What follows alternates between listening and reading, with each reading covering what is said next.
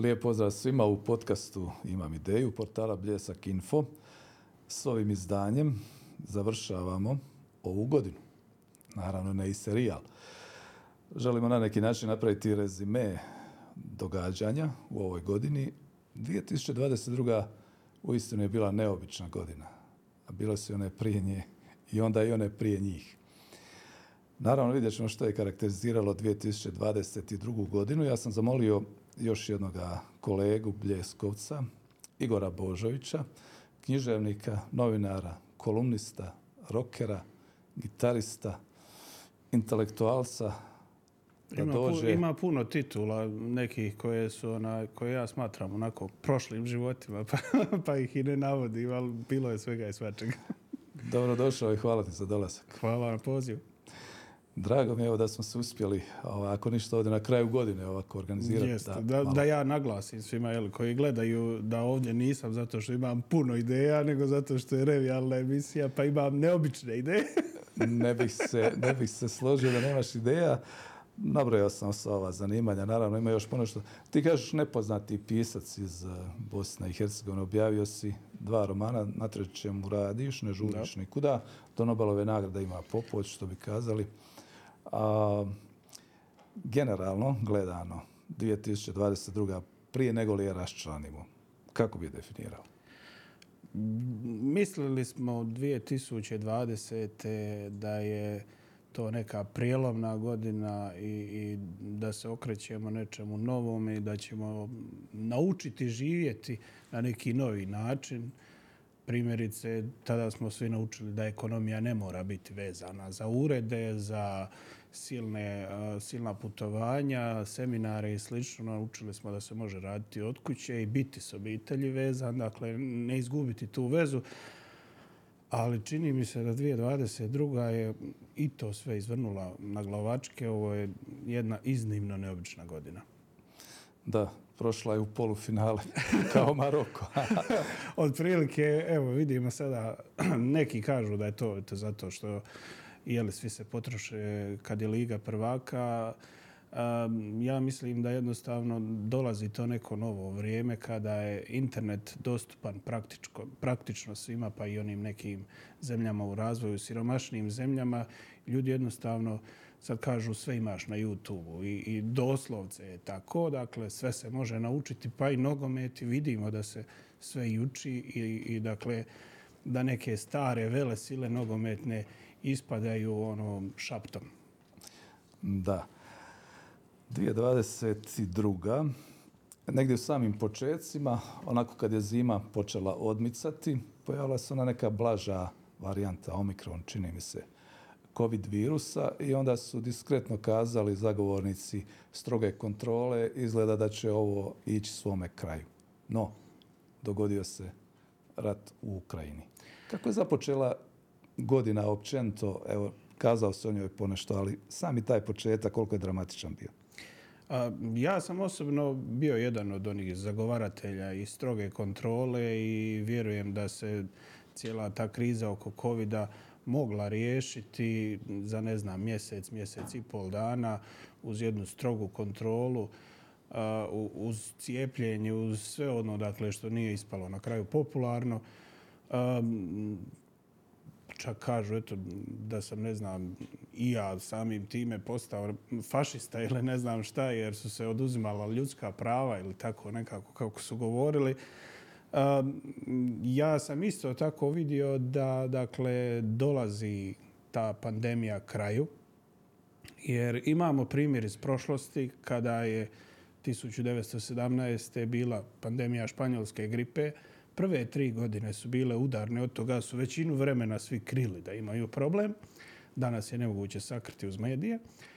Prve tri godine, ali se pandemija nastavila još četiri, pet godina, međutim, nitko o njoj nije pisao, osim povremeno onako revijalnih tekstova u novinama.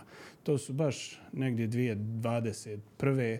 sredinom objavljivali američki mediji kako i ta pandemija s vremenom zaboravljena. O čemu se radi? Dakle, ljudi u jednom trenutku su vjerojatno tako i u srednjem vijeku zaboravili kugu, išli raditi.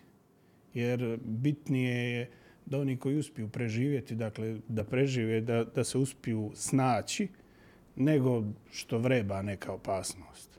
Cijeli srednji vijek je vrebala opasnost nekima od Turaka, nekima od Kršćana. Uvijek je bila torba, glava u torbi. Međutim, ljudi su sasvim normalno živjeli bez te opasnosti. Mislim da se to isto dogodilo i COVID-u. Jednostavno, naše osnovne životne potrebe, kako ću od prvog do prvog, su postale preče od COVID-a. I krenuli smo dalje živjeti. Da. Moralo se na neki način. A koje su, ajmo kazati tako, bolje strane, da ne kažem dobre strane, koje smo pouke izvukli, što nas je naučio COVID? A, mislim da nas je naučio koristiti web kameru. ja, koliko znam, web kamera je bila praktično neki kuriozitet. A, a danas za web kameru imate driver na svemu. Dakle, na sličan način kao za printer. Dakle, printer je nešto što je nužno u uredskom radu. Danas je to postala web kamera i, i primijetio sam dosta ljudi i sad sam nekoliko puta a, se javljao, dakle, nađem se u kafani, u restoranu, na nekom razgovoru, ali istodobno sam nešto zakazao da se javim 10-15 minuta. Znao sam iskoristiti to. Dakle, postali smo doslovno ono globalno mobilno sjelo. Možemo, znači, sa svakoga mjesta, praktično u svakom trenutku. U svakom trenutku sve. Biti dostupni. Silom prilika smo jeli, naučili. Mi smo o tome, ja sam odrastao 80. godina, govorilo se o tom nekom globalizmu, o dostupnosti informacijama, svemu, međutim nismo ovo očekivali. Ali nas je COVID, a ove godine, jeli, još ove nedaće su nas naučile da se to može i, i da smo praktično 24 sata zaposleni, da nemamo posao, nego imamo poziv. Ha, mislim onda da bismo trebali razmišljati i o načinu kako se plaća, kako se vrednuje naš rad. Dakle, sve to sad dolazi u narednih deseta godina da se izvrne i da se preokrene. Da, negdje sam da vam pročitao tezu Zemlja, planet, civilizacija i ukupna priroda na planetu Zemlja su zapravo neuništive jer ih se ne može uništiti. Očito civilizacija ide dalje možda u ovom trenutku još ne ojačana, ali sa mnogo tih dobrih iskustava. Da, e, evo, posljednjih dana se vodi velika rasprava između, e, dakle, jedna ogromna svađa između e, arheologa, paleontologa i Grahama Hancocka, naše kolege novinara koji se također iz hobija bavi arheologijom. E, on tvrdi da su bile i starije civilizacije nego ove što mi pamtimo Sumer, Egipat, Grci, Rim. Dakle, on tvrdi da postoji dovoljno dokaza, oni tvrde da nije. Ne možemo sa sigurnošću reći ni da smo mi prvi pametni, prva pametna bića na zemlji. Mi dakle ne znamo što je bilo prije nas, nismo još iskopali. Tako da onaj, sve to stoji i da će ostati naša civilizacija u prahu, a neka dakle, civilizacija će nastaviti, a mi možda nećemo. Dakle, mislim, malo sad izgleda svemirski, počet ćemo sličiti na Balkan Info, ajde da se vratimo u pitanju. da, a, pa evo, zapravo pitanje se nastavlja na ovo. E, takvi smo kakvi jesmo, neuništivi kao civilizacije ili civilizacije koje nastavljaju jedna na drugu, ali vrlo ratoborni. I evo, Omikron nam je dao malo nade da će biti sve relaksiranije i onda je počela invazija na Ukrajinu ili kako je zovu Rusi specijalna operacija. Što pomisli čovjek u tome trenutku? Izbio je rat, veliki rat. To je, to je bio jedan globalan šok. Globalan šok, eh, dakle, i u zemljama koje neprestano ratuju. Mi sad govorimo svi o senzaciji Maroka. Maroko je trenutno u ratu. Maroko je već godinama u tihom ratu sa svojim susjedom Alžirom, dakle oko nekih tamo pustinja gdje su neke manjinske zajednice. Tu nije riješena granica između te dvije države. Zapravo mi smo im nacrtali granicu, to nije njihova prirodna granica. I dakle oni su već neki godinu, dvije u, u u tihom tom nekom sukobu i tu naravno ratuju Sjedinjene američke države i Rusija. Međutim, mi o tom ratu, kao i o brojnim drugima, ne znamo, u Aziji, u Mjanmaru, u Africi se vodi 4-5 ratova, mi o njima ne znamo ništa. E sada kada je rat pogodio Europu, mi smo se svi osjetili iznenađeni. Čak su se i ljudi u, u, u Africi, u Aziji osjetili uhvatili da ne znaju što će se događati, jer još uvijek je Europa središte svijeta i dakle ovdje se donose odluke za cijeli svijet. I kada je rat pogodio, da to tako kažemo, nije to išlo tek ono da, da jedan čovjek rekao hoću ratovati. Tu su bile silnice i silnice s obe strane. Kad se to dogodilo, dakle, svi smo se uhvatili za glavu, je li to moguće? Ali mislim da mi na Balkanu znamo da je to moguće, jer mi smo to već svi proživjeli, mada smo mi u nekim drugim uvjetima kada nije bilo interneta i kada je dakle televizija, ali opet televizija to sporo probija i sporo prenosi i nama je trebalo 4-5 godina da ta istina probije se u međunarodnu javnost. Međutim, sada samo upalite mobitel i sve pred očima. Rat uživo, da.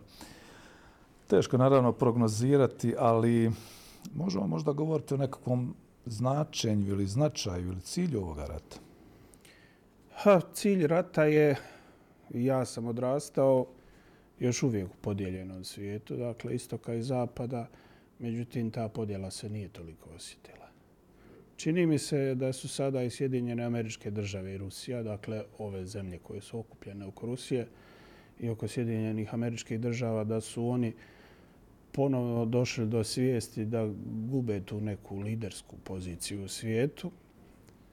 Međutim, mislim da su zakasnili sa ovim ratom i sa svime.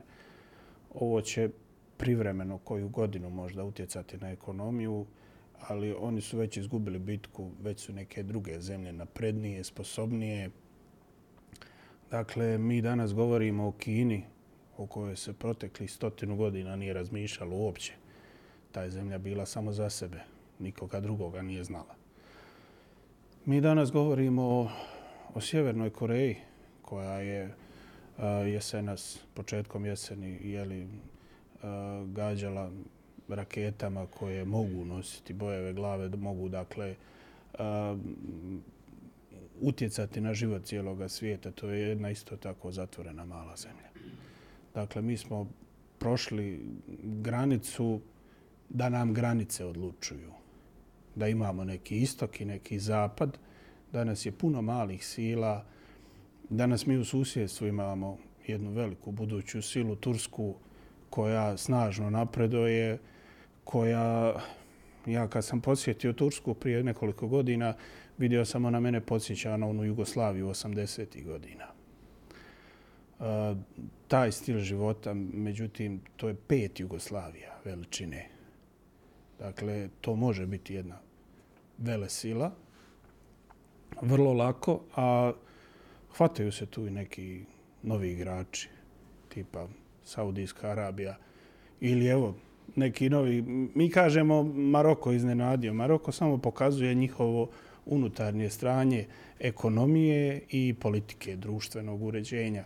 Dakle, te zemlje koje su sada iskočile na svjetsko prvenstvo u nogometu, to su zemlje od kojih možemo očekivati neki ekonomski napredak idućih godina. Jer mi kad smo prvi put vidjeli Hrvatsku na nekim velikim natjecanjima, tek su ljudi čuli za nju. Međutim, danas je Hrvatska dio Schengena, u stvari od prvi prvoga. Da. Dakle, to pokazuje da te zemlje stasavaju u, u, u red eh, naprednih, bogatih, moćnih zemalja.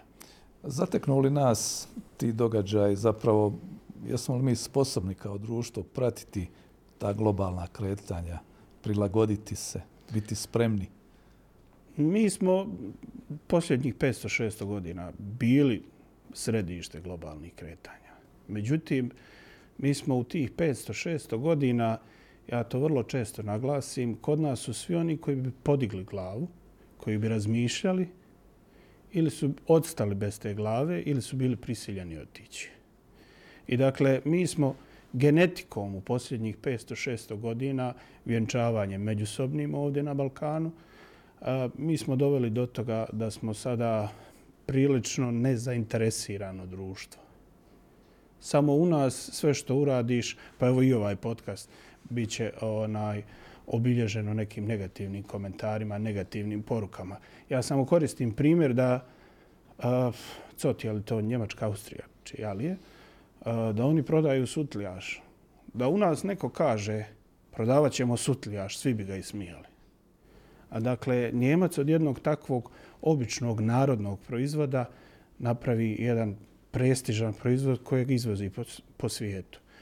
Mi bismo se nasmijali na takvo. Upravo je ta psihologija naša, balkanska, u posljednjih 500-600 godina, gdje su samo oni šutljivi, dobri, poslušni, ostajali dalje da šire svoje nasljedstvo. Upravo ta politika je dovela do toga da mi sada imamo ove smiješne vlade, tih nekih 7-8 zemalja koje je ostalo iza Jugoslavije i naših prvih susjeda i da smo zapravo smjurija za jednu, za jednu Evropu. Evo, sad smo vidjeli i na primjeru Rumunjske i Bugarske isto to. Da.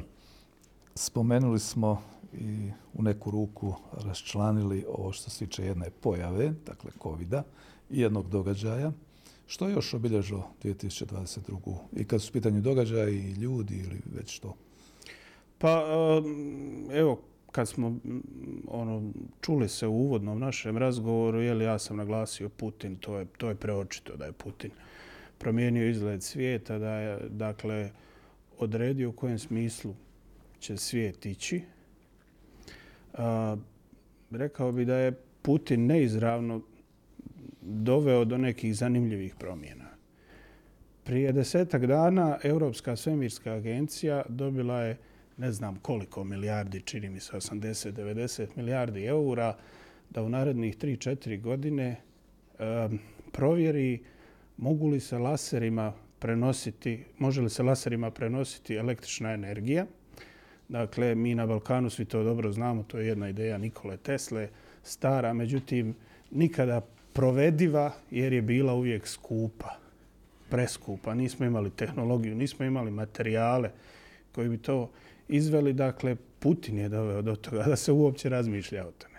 Dakle, Putin je u jednom smislu doveo do, do zaokreta na ploči. Ako se sjetimo da je Venezuela, ne znam, tijekom Trumpovog mandata proglašena jednom zlom državom, nitko nije htio s njom surađivati. Sada Venezuela otvara vrata i prodaje svoju naftu i svoj uh, uh, plin prodaje Americi i dakle njezinim potrošačima neizravno. Dakle, Putin je na glavačke okrenuo i ekonomiju u svijetu. S druge strane, ja sam tu naglasio Ilona Maska. Mislim da je on dobar primjer uh, maminih i tatinih sinova koji imali su neki početni kapital, potom su se obogatili. Ja kažem da, mada je on strašno inteligentan čovjek, mislim da ipak da se provjere svi ti tokovi novca, kuda su išli, kako su išli, da ne bi to bila baš čista priča. Uvijek je pitanje kako je netko došao do svog prvog milijuna. Ehm, Elon Musk je pokazao dakle, da ti mamini i tatini sinovi imaju puno blesavih ideja koje nisu povezane sa svijetom. I sada vidimo ehm, na primjeru Twittera da upravo ti mamini i tatini sinovi, dakle, bez onoga truda, inovacije, energije koju jedan obični čovjek, jedan obični poduzetnik ima, da oni dovode do propasti Twitter će za nekoliko godina biti isto kao i Facebook, jedna minorna društvena mreža koja neće biti toliko važna. Da, to je na globalnome. Da. Možemo li ovdje kod nas isto tako identificirati neke osobe koje su obilježile godinu? Pa sigurno na istom tragu tog Ilona Maska imamo uh, bračni par iz Begović koji nas je ujedinio. Ja bih rekao ujedinio. Dakle, ove godine prvi put u Bosni i Hercegovini nismo imali izbore za nekoga, niti za određenu političku struju. Mi smo imali izbore protiv nekoga. Dakle, mi smo svi udruženo protiv nekoga koga smatramo personifikacijom svega onoga naopakog što se dogodilo posljednjih 20 godina. Svi smo manje više e, glasovali protiv obitelji Zedbegović. I to tu bih naglasio protiv Sebije možda više nego protiv Bakira. I, i, I na neki način oni su nas ujedinili. Sad da kažem, posle njih je došla ova trojka, u prvom redu trojka. Dakle, ja sam još pomalo sumnjičav prema njima, ali mislim da taj udarac e, na obitelj Izetbegović da nam je svima pokazao da narod se ipak pita, onaj isti narod koji sam rekao malo prije da 500-600 godina su nas, kako bi rekao, genetski modificirali, birano nas odgajali kao pse i mačke za izložbi, dakle samo one fine i poslušne. E, mislim da sada i ova druga dvojica imena velikih shvatili da ipak veliki broj ljudi kada izađe na izbore može nešto promijeniti i dakle da i oni se trebaju pitati što rade i mi prvi put vidimo od eh, 90-ih vidimo da se govori dakle o, o nekim naprednim idejama, o kompromisu, o dogovoru. Dakle, sve je do sad bilo šuplja priča. Evo, ajde dajmo im tri mjeseca, četiri, da vidimo hoće li ovo biti. Ali prvi put osjetimo da, rekao bih u njihovom tonu glasa, u načinu izražaja, osjetimo da su oni spremni sada dopustiti neke stvari, spustiti loptu na zemlju, ne svađati se, ne blokirati. Dakle, prvi put smo čuli kada je upotreba riječi blokada, da su sada s jedne strane na eventualnu najavu SDA i DF-a da bi mogli blokirati nastavak rada, da su svi ostali političari rekli to im je kratkog vijeka. Dakle, nikad do sad nismo čuli neki takav komentar, a sada su ga svi imali. Da. Dakle, ja mislim da, da i mi u Bosni i Hercegovini konačno dolazimo do nekog prijelomnog trenutka. Ali generalno, ja nisam politički analitičar, nisam politički ni aktivan. Neke stvari razumijem, neke manje razumijem. Kako uspiju političari da se ovako nametnu da budu najvažnije, najcitiranije, najprikazivanije osobe u našem društvu? Pa mislim da su tu dijelom novinari krivi. Osobno kažem, kao i ja sam novinar, mislim da su novinari krivi zato što mi ne dajemo prostora zdravim vijestima, pozitivnim. Mi ne dajemo dovoljno prostora uh, migrantima. Ja ih neću nazvati ilegalni. Meni nisu ilegalni. Ne može čovjeku nitko reći idi i nemoj ići. I mi smo u neku ruku ilegalni migranti kad odemo u Austriju, kad odemo u Njemačku, u Irsku i mi smo tamo ilegalni migranti. Dakle, mi e, ne prihvaćamo da ti ljudi su jednako dobri krojači, jednako dobri moleri, jednako dobri konobari i da ćemo ih sigurno u narednih 50 godina sve češće viđati u, svoj, u svojoj najvećoj blizini, da nas dočekuju u gostiteljskim objektima i slično.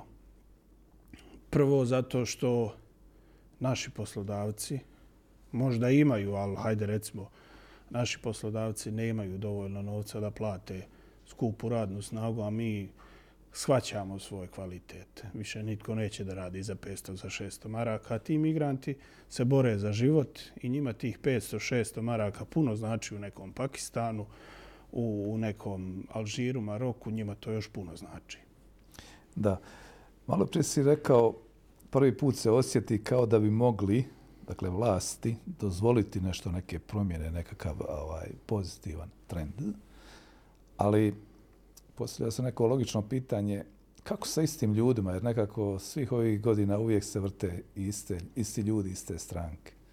Pa mislim da je samo na vrhu su isti ljudi čini mi se da od ozdo struktura da to buja, da je jako mnogo mladih ljudi, uvjetno rečeno mladih ljudi, to su ljudi mojih godina. Ja sebe ne doživljavam više mladim nego zrelijim muškarcem, ali a, čitava ta kolona mladih ljudi i žena sada nastupa.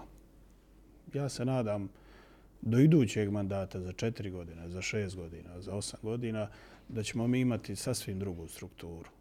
U prvom redu, evo nama najbliži ovdje u Mostaru, Dragan Čović, on je čovjek već za mirovine i on ne krije da se polako povlači.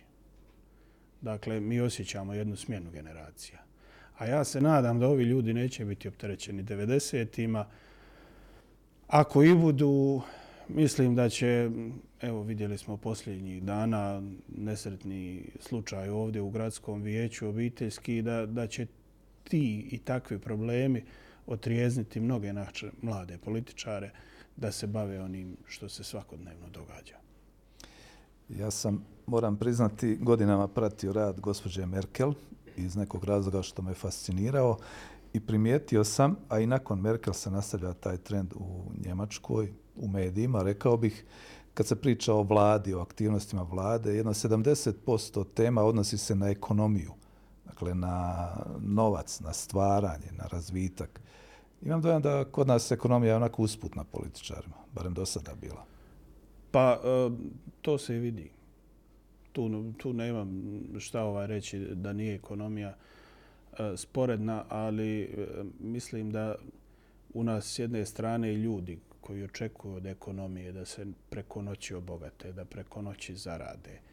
Ja znam nekoliko dakle, poslodavaca u Hercegovini koji određenih dana u mjesecu nemaju ni prebijene pare zato što žele da su im radnici uredno isplaćeni, da su doprinosi uredno isplaćeni.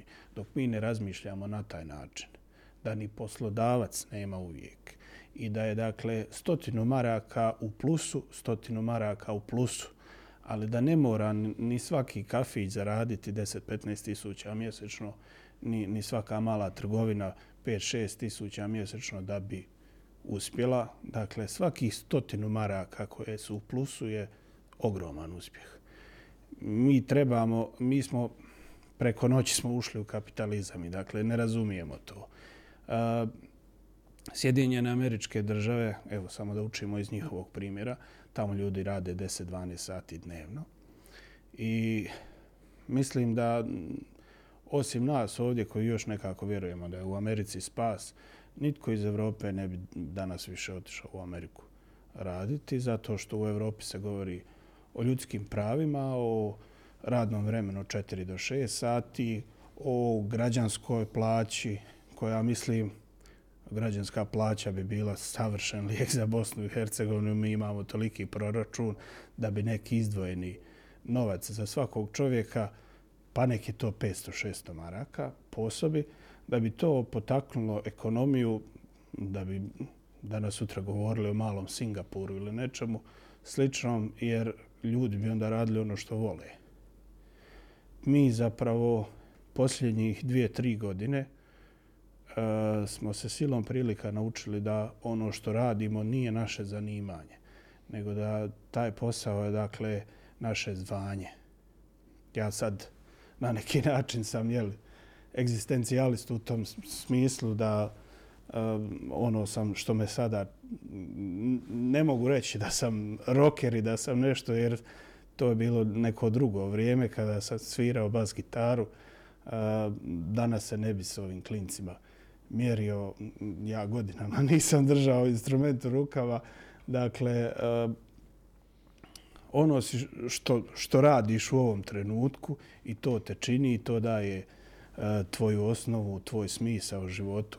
Dakle, i u nas poslodavci i generalno, dakle, reći ću nacijama da to u nas čudno zvuči, uh, ljudi u Bosni i Hercegovini trebaju shvatiti, dakle, uh, da rad s ljubavlju e, čini čovjeka zadovoljnim. Mene često pitaju zašto ne pređem u ovu kompaniju, u onu kompaniju. Ja prvo upitam koliko se radi prije nego što upitam kolika je plaća. Zato što, e, znači, ostvariti kontakt s obitelji, e, ostvariti svoje slobodno vrijeme, imati, ne znam, ja gotovo svaki dan šetam sa svojim drugom četveronožnim. Dakle, to su neke stvari koje su nezamjenjive i, i, i to dosta ljudi u Evropi razmišlja o tome. A mi smo onako navrat na nos ušli u kapitalizam i zaboravili smo da smo te neke, ne sve, ali neke od tih vrijednosti smo mi imali prije nego što smo grlom u jagode uletjeli u kapitalizam. Mada čini mi se da postoje dva paralelna sustava kod nas. Jedan koji je u javnom sektoru naslijedio i učvrstio, čini mi se, ovaj nekadašnji socijalizam ili komunizam, kako se to voli kazati, i ovaj privatni gdje su pravila potpuno drugčija, gdje se može izgubiti radno mjesto, gdje se potpuno drugčije pristupa i poslije Kako promijeniti stvari da recimo se ovi koji recimo rade u privatnom sektoru ne osjećaju nekako drugčije, nekako kao da su manje vrijedni? Ovaj. E, ja mislim da e, zakoni to sve mogu. Zakoni, dakle, e, koji bi poticali realni sektor. A u nas realni sektor stvarno stradava. Počevši od, ne znam, od građevinskih radova, da ne idemo do nekih kompliciranijih poslova u realnom sektoru, ne mislim fizički kompliciranijih, nego intelektualno zahtjevnijih. E, realni sektor stradava, a nažalost zakoni nisu ti koji rastarećuju realni sektor. Mi ćemo vrlo skoro doći do trenutka da ćemo morati, već se o tome dosta govorilo, da ćemo morati ograničiti godišnje odmore, bolovanja, neplaćene statuse u javnom sektoru. Upravo zato što javni sektor ta svoja prava koja je naslijedio još iz socijalizma zloupotrebljava. Na štetu realnog sektora, a realnom sektoru, ako niste petog, šestog izmirili sve, eto, dakle, inspekcije, eto, institucija. Da, dva aršina. Negdje oko šestog mjeseca, čini mi se, došlo je do one eskalacije, odnosno početka tih trendova što se kasnije u inflaciju pretvorilo poskupljenje goriva, poskupljenje životnih namjernica, poskupljenje nekih stvari koje su stvarno bitne za, za egzistenciju. Kako smo to doživjeli iz pozicije tebe kao analitičara? Jesmo li izišli iz toga? Kolike smo štete pretrpjeli? Kako živimo danas uopće? A, mi nismo izišli iz toga zato što nismo još došli do, do onoga prijelomnog trenutka. Evo, mi smo malo prije prije početka snimanja mm, razgovarali o automobilu i mojom igro, igrom slučaja, jeli, mom iskustvu koji sam prodao automobil netom prije ovih silnih poskupljenja i onda sam zaključio da mi je još uvijek dobro kao pješaku. Mislim da, ne znam, pogledamo li Pariz, Berlin, da ljudi tamo dosta razmišljaju treba li mi to auto više. Je li mi to auto na dugi rok trošak i je li ono opravdava svoju cijenu. Ja kažem, kada kupite mobitel od tisuću i po maraka ili kompjuter od tisuću i po maraka, taj novac se vrati kroz vaš rad, kroz vašu komunikaciju. To, to ima jednu važnost, jedan značaj. Međutim, kada vi platite automobil 50 tisuća maraka i ono vam je svejedno svakog mjeseca novi trošak, novi trošak, a omogućuje vam samo da dolazite, ne znam, na posao ili nešto slično. A to sve možete autobusom i bude deset puta jeftinije. Mislim da e, vrlo brzo ćemo mi razmišljati o tim stvarima, ne s ekološkog stajališta, nego sa stajališta ekonomije. Dakle, uštede, kako mi je jednostavnije otići na posao. I ja, se, ja sam već primijetio, budući da sam ja eto pješak zadnjih skoro godinu dana, ja sam već primijetio da onaj, a, u gradskom prijevozu Mostara već su ljudi počeli primjenjivati te stvari i autobusi su puni. Nisu više kao nekad ide nas troje. I vozikamo se i znamo svakog vozača na pamet u dušu. Nije, sad su autobusi puni. Sad, sad to stvarno više nije slučaj, nije jedan dan, nego je postalo navika. Stvori se neka navika, ali malo čini mi se kod nas je to nekakav statusni simbol ili ono ma gdje ću pješke ili ma gdje ću u autobus, a zapravo ovaj, racio govori da Ima i toga. trebalo malo se vraćati. Ima i toga. Danas naši, ne znam, pjevači, umjetnici, glumci, svi se pokazuju nekakvim automobilima. E, ne, zapravo, oni ljudi koji su kroz povijest meni bili zanimljivi, gotovo svi su bili pješaci ili su automobil koristili ono nerado, imali su ga, ali nisu ga rado koristili. To je neka osnovna mjera, ali mislim da se štedjeti, to je ta riječ koju nikako da kažemo, treba štedjeti. A, mislim da štedjeti možemo na mnogim stvarima i ono što kažu da me sad ne napadnu gostitelji, puno je jeftiniji, a zdraviji ručak kući nego u restoranu i nego onaj naručeniji. Ali mi još, evo, još uvijek ne razmišljamo o tome, mada je kriza počela 2020. i mi evo tri godine kasnije skoro još uvijek govorimo o tim osnovnim pravilima kako se ponašati kada je kriza. Da. Ima još jedan trend koji traje godinama, nažalost, nije prestao, a to je nestanak ljudi, malo grubo rečeno, odlazak ljudi, jednostavno, kao da nas više nema u onom punom sazivu, što kažu. A, činilo se 2020. da će to malo stati silom neprilike, jer se ljudi nisu mogli kretati, ali nije to puno, čini mi se, utjecalo. A, kako uopće zaustaviti te trendove da nam odlaze ljudi? Evo, ja živim u urbanom selu, prilično urbanom selu. Ja ću, neka se moji sumještani u Rodoču ne naljute. Dakle, mi imamo asfalt, imamo rasvjetu, imamo zubara, imamo ne znam imamo li, mislim da nemamo bankomat još uvijek, možda ima na benzinskoj. Ne idemo davno. Onaj, mi nemamo sadržaja za, za mlade ljude. Mi nemamo sadržaja za zrele ljude koji dođu poslije podne s posla i, i onda zalegnu opet pred televizor. Mi nemamo, dakle, nemamo sportskih nekih terena, nemamo kazališta, nemamo šetališta, nemamo biciklističkih staza. A, evo, kad govorim opet o Rodoču, dole ima 4-5 lokacija koje bi se savršeno iskoristile za neke motociklističke staze, za biciklističke staze, za igrališta. Meni je smiješno kad vidim uh, sveučilište u Mostaru pa na njihovim terenima strogo zabranjeno kućnim ljubimcima. Ali zašto bi onda ljudi uopće dolazili, posjećivali ta mjesta? ako kad šetaju sa svojim psom ne mogu svratiti tu pa prošetati tuda. Dakle, nama nedostaje tih sadržaja. To nisu sadržaji. Ja znam da je olimpijski bazen za Lanu Pudar i njenu ekipu, za njen tim, da je to finansijski zahtjevno. Ali napraviti biciklističku stazu ili napraviti neki kros za BMX-ove i motocikle, to nije teško. Napraviti karting stazu nije teško. Nije puno ni skupo. Dakle, oni mogu i po kiši i po svemu to raditi i, i zimi na minus 10, dobro, možda ne mogu kartinzi, ali, ali ovi ostali mogu. Dakle, to, to nije zahtjevno, pa mi to svejedno nemamo u Mostaru. Ja se uporno čudim, čudio sam se kada je u vrijeme pokojnog Ljube Bešlića, kada su radili našu glavnu prometnicu, pa da je nisu proširili još 3 metra da urade trotoar i, i da urade biciklističku stazu, nego su ostavili ono brdo. Iako su dobili od Europe, svejedno je bilo hoće li u tom trenutku bage raditi 3 sata ili 4.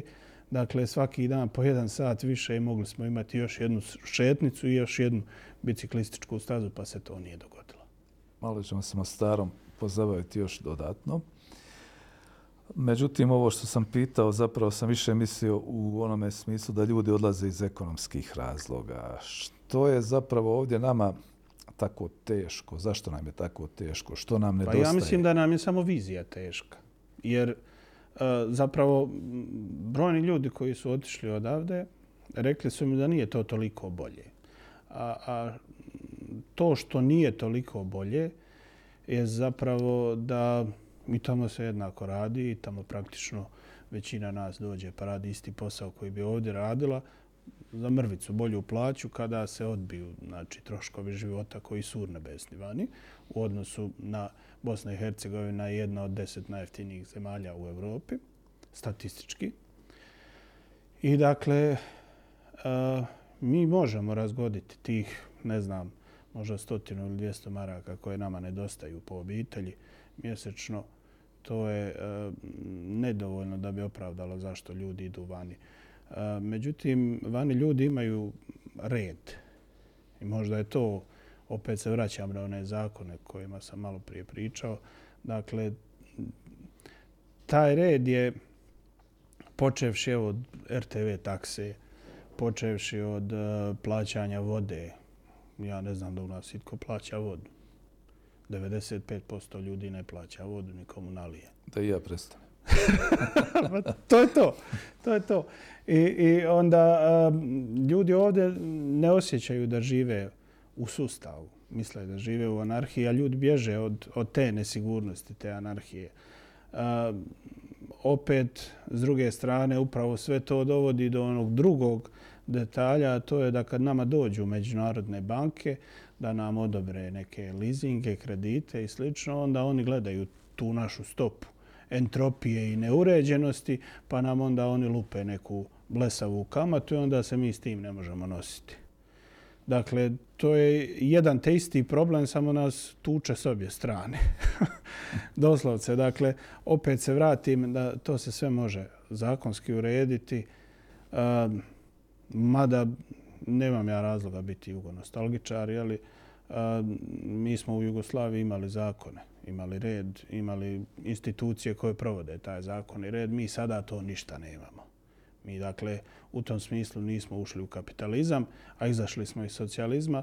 E, mi smo izgubili upravo taj red, on, ono što je nekad bilo kućni red, pa je na svakom ulazu stajala ploča kako se ponaša, kada se ne smije praviti buka. Mi smo to sve izgubili.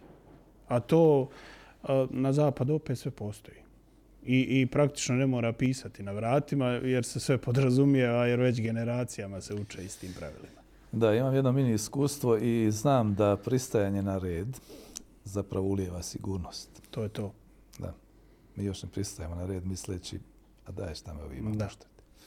Upravo to. Kad su u nas uvodili plaćanje parkinga, ja sam pozdravljao plaćanje parkinga. Žao mi je jedino što plaćanje parkinga nije podijeljen teret na sve građane evo Mostara dakle šireg područja i, i a, lokalnih zajednica koje se mogu uvjetno rečeno smatrati gradom, koje su asfaltirane, imaju osvjetljenje i sve. Međutim, opet su izbačeni iz nekakve zone.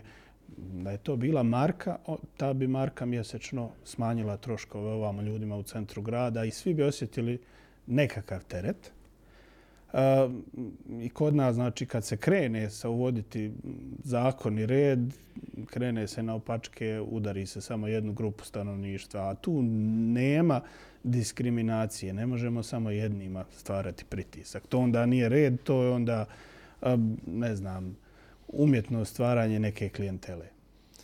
Mostar dvije godine otprilike od izbora koji su dugo očekivali, Pa je onda rečeno nova vlast, novi ljudi, novi vjetrovi, sad će to brzo ići, novi gradonačelnik.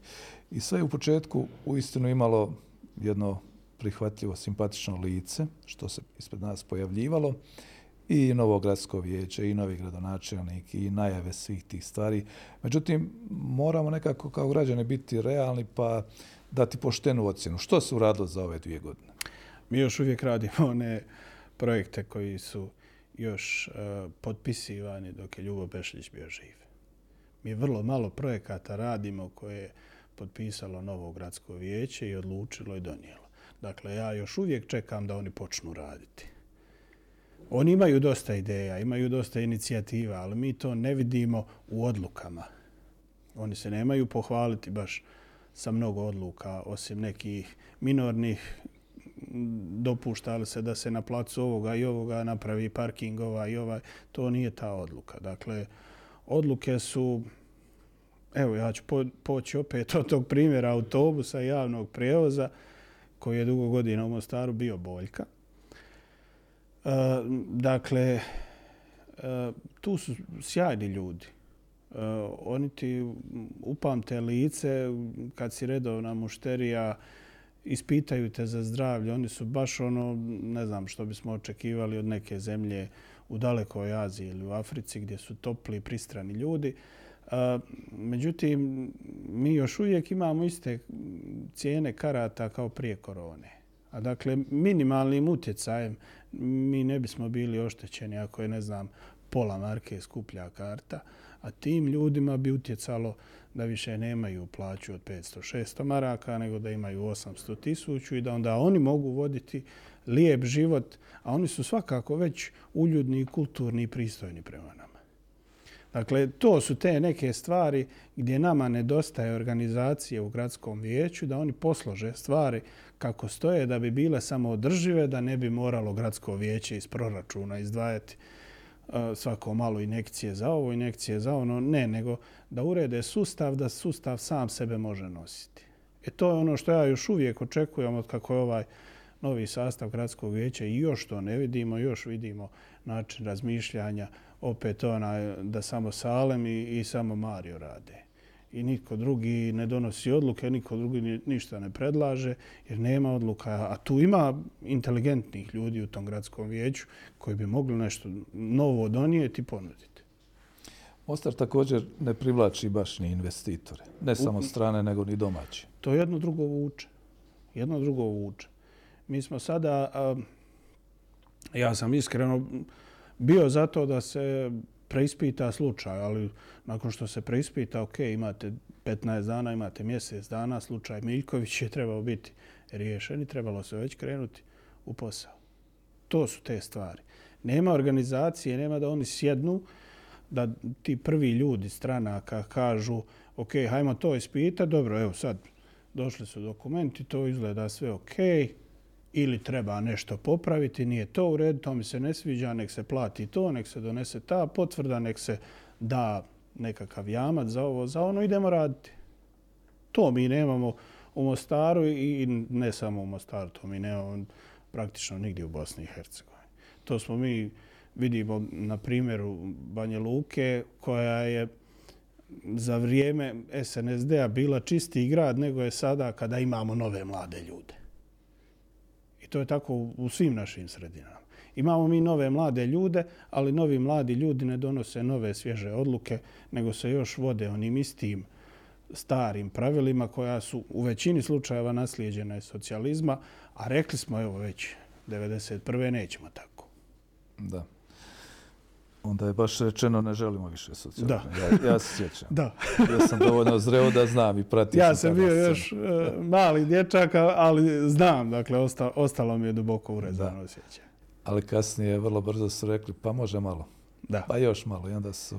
I evo, sad imamo, uh, dakle, u, u realnom sektoru mi imamo pravila kapitalizma, kapitalizma koji je uh, onaj iskonski osnovni kapitalizam, ne ovaj malo socijalizirani europski, nego onaj koji jede i poduzeća i radnika i sve, dakle, u kojem ne postoje ni sindikalna udruženja, u kojem ne postoje uh, ni joint venture, ni, ni slični programi. Dakle, uh, i imamo s druge strane uh, javnu vlast, institucije koje još žive u socijalizmu. Igore, da se malo posvetimo i tebi. Kako nastaju tvoje kolumne zapravo? Moje, moje kolumne nastaju uh, uh, želučanim tegobama. dakle, sve ono što mene kopka i, i muči po nekoliko dana, ta se ideja razrađuje i, i onda utorkom na večer e, je trenutak kad mene najviše boli želudac, jer tad uh, E, konačno to isplivava jeli, onaj, u, u, u jedan tekst. Nije uvijek najzanimljiviji, nije uvijek najpogođeniji, ali ja kažem da to zapravo i nisu kolumne, nego su neka moja osobna promišljanja o, o javnim temama, dakle o, o društveno-političkim zbivanjima. E, ja bih rekao da ja, znači, promijenio sam, čini mi se, tri medije, tri medija u kojima sam pisao i, dakle, još uvijek učim kako se to radi, još uvijek učim da svoje misli, koje su nerijetko konfuzne, da ih prenesem čitatelju, da ih prenesem široj publici. Osjetiš li ponekad, recimo, da si uspio utjecati na neke promjene na pozitivan način kroz svoje pisanje? Prepoznaju me ljudi prepoznaju me, prije me nisu prepoznavali, prepoznaju me i, kažu mi da im je drago da, su, da sam se pozabavio nekom temom, međutim, evo, još nismo ništa konkretno prelomili, ali bilo je dvije, tri inicijative, sad za sad još uvijek nisu sa sretnim završetkom, mislim sa onim koji, koji javnost očekuje, ali bilo je nekih inicijativa koje su potakle između ostaloga i moje kolumne. Ima li posljedica kakvih zbog pisanja? pa ja sam ove godine mijenjao broj telefona nakon ne znam 9-10 godina korištenja zato što je bio napad na doslovno na SIM karticu na, na moj uređaj ja se obično pravim da nema tih stvari, ignoriram ih, a bilo je, bilo je ranije do duše, ne zbog bljeska, bilo je ranije isto reakcija i bilo je fizičkih nasrtanja. Danas je to srećom kulturnije, mi smo malo ipak naprednije društvo postali, nije više ono da te prijete degenekom i slično. Danas je to ovako malo subtilnije tipa napadom na mobitel, na komunikaciju i to. Da, ali fascinantno je to recimo ljudi kad se s nečim ne slažu, pa nekad ljudi zapjene i ja sebe uhvatim nekada da se naljutim recimo zbog nečega pisanja ili nečega govora, sve to prirodno, ali nekako to pokušavam onda sam sa sobom onako raščlaniti pa pitati se mogu li ja to bolje, mogu li ja to drugčije, pa zašto da ne, pa probaj sam. Međutim, ne, ljudi bi najradije zabranili nekome da ovak. To baš me to fascinira, zbog pa, čega je to u prirodi Nedavno smo imali primjer e, kolega Hadži Fejzović i ja sam se svojski trudio da obranim dakle njegovo pravo da kaže što misli, da ja osobno se ne slažem s dosta toga što, što je on pisao i, i načinom kako je to govorio. A, dakle, a, ali, ali on ima pravo, mi se trebamo, nažalost, ja, ja sam opsjednut stvarima kako, kako vani stoje i kako se vani događaju stvari. Uh, mi se trebamo naučiti da i drugi ljudi imaju mišljenje. Da, da to što netko ima mišljenje i da što ne, nekoga vrijeđa, moje mišljenje da to ništa ne znači. On se uvrijedio, nisam se ja uvrijedio, nisam mu fizički naudio. Dakle, ako se neko vrijeđa, uh, Ricky Gervais, ja im kažem svima da pogledaju koju stand-up komediju od Rikija Žervajsa, taj čovjek nema koga nije uvrijedio, vjerojatno sad negdje nastupa i vrijeđa mene i tebe. ali, ali on ima pravo i, i svatko od nas ima pravo na, na vlastito mišljenje. U biti... Trebalo bi tako biti. Od Adama i Eve, oni su imali vlastito mišljenje. Nema veze što se Bog uvrijedio. Oni imaju pravo na to. To je ta neka ljudska bit, bit ljudske prirode. Imaš pravo da razmišljaš. Što je sa književnim stvaralaštvom? Kako si tu zadovoljan Kako su romani prošli? Pa, pročitalo je nekih par stotina ljudi. E, ja uvijek razmišljam da pišem dovoljno prizemno da bi me ljudi lako razumijeli, ali evo kažu da to i nije lako svarljivo. Pa možda da krenem s dječjom literaturom u buduće, možda me malo ne uspiju razumijeti. E, to ide polako srećom na želučane tegobe rješavam kolumnama, pa se onda nemam kad toliko maltretirati u pravom pisanju. Želja mi je danas sutra jeli, da netko prepozna taj moj rad. To nisu neistine, nisu istinite priče, okrenuta su zbivanja, neki su događaji malo i pojačani, neki oslabljeni, otupljeni, međutim to je prilično odgovara stanju kako jest u Bosni i Hercegovini i širem ovdje Balkanu. I danas, sutra, ja još čekam da, da neko kaže hajmo napraviti kakvu seriju za ne znam, Netflix, za Disney.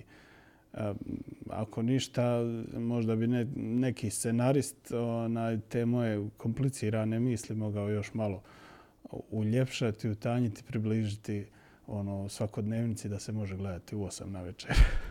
Da ima u onome filmu Dobri Will Hunting, kada on kaže profesoru psihologu, sino sam pročitao vašu knjigu, a ti si bio taj. E, to je to.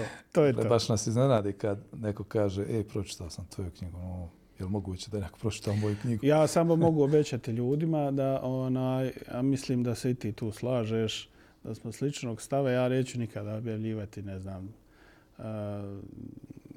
presjek svojih kolumni i nečega. Jer ja kažem, to su promišljanja, to je nešto što me muči tada, mada ima kolumni dosta koje da povučemo od prije pet godina, isto bi bilo sada. Ali e, ne bih to nikada radio. A s druge strane, književnosti, dakle, ovoj ozbiljnijoj književnosti pristupam na taj način e, da promišljam da i kad netko pročita to nešto za 50, za 100 godina, da može dobiti uvid kako se živjelo u Hercegovini, kako se govorilo u Hercegovini, tome pridaje mnogo pozornosti o tim nekim sitnim detaljima, o sitnim navikama čovjeka, dakle da se prepoznaju i da netko ko čita ne znam, u Indiji ili u Americi, danas sutra ako prevedemo na neki od stranih jezika, da ima uvid u, u našu lokalnu kulturu. Dobro. Pa vidi, prošli smo, čini mi se, većinu ovoga. Ovaj. Sad nam samo preostaje kako ćemo zakoračiti u 2023. Što očekuješ? Skromno i u krugu biti. Na što obratiti pozornost? Što nas čeka? Prvo mislim da ovaj previše smo pozornosti posvetili istoku Europe. Trebamo se okrenuti dakle svojim svakodnevnim problemima, bilo da su oni energetske prirode, bilo da su ekonomske. Ja uvijek kažem da mene više boli što kad neki proizvod naručim sa AliExpressa, što mi je, ne znam, e, poštarina e, četiri, pet puta skuplja od poštarine za Metković, koji je tu, evo možemo i pješke se zaputiti, stigli bi u jednom danu se i vratiti i sve. E, a o čemu se radi? Dakle, radi se o tome da se mi ne bavimo dovoljno svojim problemima, nego mi uvijek tražimo izgovore. Ono, 2012. je bio snijeg, pa je bio do 2015. izgovor snijeg. Pa su onda bile poplave, one od 2014. pa su one preuzele. To je uvijek u nas neki izgovor, umjesto da se mi bavimo sobom, svojim problemima i načinom kako ćemo od danas do sutra. Ja sam... A, trebalo mi je 35-36 godina da razumijem te stvari i, i oni koji nas gledaju ako su ostali do ovog trenutka, evo im jedan savjet da se odmah počnu brinuti o svojim problemima životnim, a da ne razmišljaju ni šta je susjed kupio, ni šta je napravio, nego doslovno kada se bavimo sobom, bit ćemo i, i sretniji, i zadovoljniji i ekonomski uspješniji. Jer dakle, meni se dakle, od te 35. 6. godine nisu finansijski uvjeti puno promijenili, ali sam ja puno spretniji i puno sretniji sa rezultatima od tih istih finansijskih okvira u kojima živim. Dakle, ja dobro razumijem, ne treba se plašiti budućnosti, je li tako? Ma treba se plašiti budućnosti, ali treba zdravo razmišljati o njoj. Dakle, ono što nam donosi sutra, na to možemo utjecati. Na sve ovo ostalo možemo zaboraviti. Dakle, samo ono oko čega se i dalje možemo truditi. Jer ona, ja vjerujem, jeli, ako postoji Bog, ako postoji neko takvo biće, da on stvarno ne razmišlja o tome kako ćemo mi platiti račun za struju, za vodu i pet i deseti, kako ćemo registrirati auto, to stvarno njemu nije briga, pa onda zašto bi mi razmišljali o tome, nego da se uhvatimo u koštac i da stvaramo aranžman da se to dogodi. Iako, ne znam, ako netko voli pisati što sam ja kasno shvatio da ja volim, onda se time treba baviti. Ako netko voli plivati kao lana pudar, hvala Bogu da je ona to na vrijeme shvatila, evo vidimo rezultat. Da sam i ja tako shvatio neke stvari u životu sa 16 godina, vjerojatno bi danas bilo puno više rezultata. Treba dakle raditi, vjerovati u ono što radimo, probati odabrati ono čime se doista želimo sa ljubavlju baviti. I, onda I nasmijati se svemu. da. Doslovno se nasmijati svemu. Dakle, ne postoji... Uh, mene moji prijatelji često prozivaju zbog mog crnog humora, ali ja bi volio danas sutra kad ja odem da mi dođu moji prijatelji da ispričaju kako šalju anegdotu i kakav vic na mom sprovodu, a da ne plače i neku kaniku. Igore, hvala ti za gostovanje u podcastu Imam ideju. Zatvorio si ovu godinu. Mislim da si zadovoljan s te strane što sam te se sjetio još u ovoj godini. Šalim se. Hvala ti. E, hvala vama što ste me pozvali i što nadam se da ovdje bilo nekih ideja da se usvoje i da se presjeku i da se primijenu. Ako ljudi budu pažljivo slušali. Evo do kraja. da. Ja vjerujem da će ovaj izući neke pouke. Hvala još jednom. Ovo je bio posljednji podcast Imam ideju u 2022. godini. Mi ćemo se vidjeti ako Bog bude dao zdravlja i sreće u 2023. sa nekim novim gostima, nekim novim idejama. Vama želimo da kako dobro zdravlje, svaku sreću u budućnosti, prije svega u ovoj godini koja nam stiže. Sretne sve ostale blagdane koje slavite, oni koji slave naravno. I pretplatite se na naš kanal i gledajte da nas gledate.